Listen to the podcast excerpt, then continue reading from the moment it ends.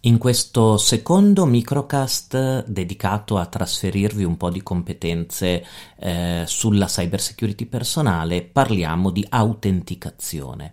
Che cos'è l'autenticazione? L'autenticazione è il momento di accesso di un utente a un sistema informatico eh, che può essere uno smartphone, un computer, una casella di posta elettronica. Noi ci autentichiamo nel senso che il sistema ci domanda alcune informazioni, noi inseriamo queste informazioni, il sistema controlla queste informazioni che noi stiamo inserendo da quelle che ha in memoria e verifica la nostra eh, la correttezza delle credenziali che noi abbiamo inserito, quindi ci autentica, ci fa entrare nel sistema.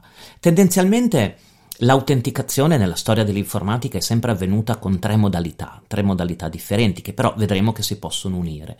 Il sistema riconosce qualcosa che solo noi conosciamo, il sistema riconosce qualcosa che solo noi possediamo, quindi qualche cosa di fisico che ad esempio ci genera un codice, oppure il sistema riconosce qualcosa che noi siamo, ossia una parte del nostro corpo. Allora, qualcosa che noi conosciamo eh, sapete meglio di me, è il classico nome utente password, dove però eh, sapete anche che il nome utente è abbastanza semplice da indovinare o è di solito conosciuto, quindi a questo primo livello, qualcosa che noi conosciamo, tutta la nostra sicurezza è correlata alla sicurezza della password, della parola chiave, che quindi deve essere estremamente robusta.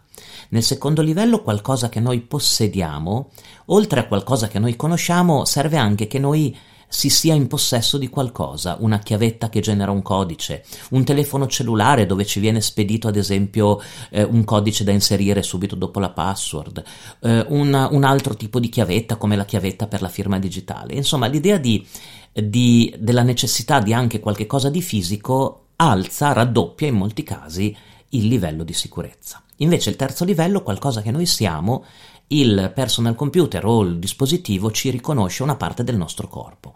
Eh, di solito l'impronta digitale, la retina, eh, il viso, oppure anche combinando questi, questi aspetti.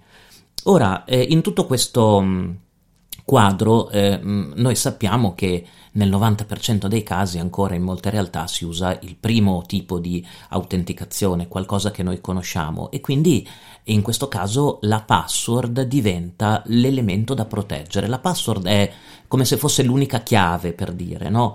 E quindi se qualcuno venisse a conoscere nostre, la nostra password può entrare nella nostra casa. Ecco che allora bisogna ehm, individuare le metodologie per proteggere la password. Qui è sufficiente che voi facciate una ricerca anche in rete per approfondire questo tema, come si protegge una password o password protection e trovate dei consigli che ormai sono dati da decenni e decenni. No? La password deve essere deve essere lunga, deve essere difficile da indovinare, non deve essere mai annotata, deve essere cambiata molto di frequente, non deve essere comunicata a soggetti terzi e così via. Eh, tenete presente che un'altra vulnerabilità della password è la condivisione della stessa in più servizi. Eh, mi spiego, noi scegliamo una password e poi la usiamo per tutti i nostri servizi, per Facebook, per Instagram, per LinkedIn, per la posta privata, per la posta aziendale, per il cloud. Ecco, questo è un errore perché nel caso ci siano alcuni servizi più deboli di altri, se qualcuno venisse a conoscere la nostra password, poi può entrare in ogni altro servizio. Quindi il suggerimento è di variare, di tenere almeno 3 o 4 password differenti e di correlarle meglio ai singoli servizi. Eh, il terrore per tutti coloro che, che studiano il tema delle, delle, password è il cosiddetto data breach, ossia la fuoriuscita dei file con nome utenti e password che vengono poi resi pubblici. Di questo purtroppo ne abbiamo di questi casi ne abbiamo avuti tantissimi negli ultimi anni, eh, l'unico, l'unico rimedio per l'utente è di cambiarla. Non appena viene a sapere che, mh, che, c'è la possibilità che stia circolando la sua password, perché ad esempio, che ne so, hanno bucato il sito di LinkedIn e hanno portato fuori tutte le password, l'unica difesa che noi abbiamo è di cambiarla con una password completamente nuova, mai utilizzata. E anche di, mh, di pensare se quella password l'avevamo utilizzata in altri servizi e quindi andarla a cambiare anche negli altri servizi.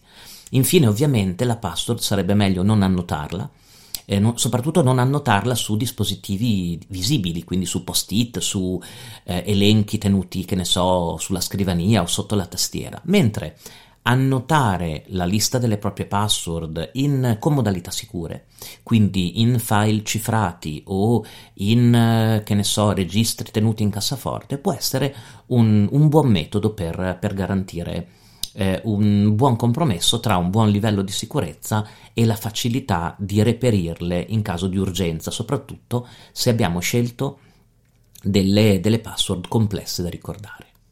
In conclusione, in questo secondo microcast dedicato al trasferimento delle competenze in tema di cyber security personale, andatevi a studiare per favore il tema dell'autenticazione. Eh, verificate che cosa è in concreto, verificate le tre tipologie come funzionano, quindi quello basato su nome utente password, quello basato su eh, un telefonino, un'app, la spedizione di un eh, di un messaggio eh, sul vostro dispositivo, un OTP, quello che vi viene fornito da una banca, ad esempio, e verificate anche il riconoscimento biometrico, soprattutto l'impronta digitale che è molto comune. E poi riflettete un attimo sulle modalità migliori per proteggere la password, che a questo punto è il punto debole dell'intero sistema. Vedrete che eh, lavorando un po' sul processo di autenticazione e rafforzando i nostri processi di autenticazione personali, il nostro livello di sicurezza improvvisamente ha un salto di qualità veramente degno di nota. Ci vediamo e ci sentiamo al prossimo microcast.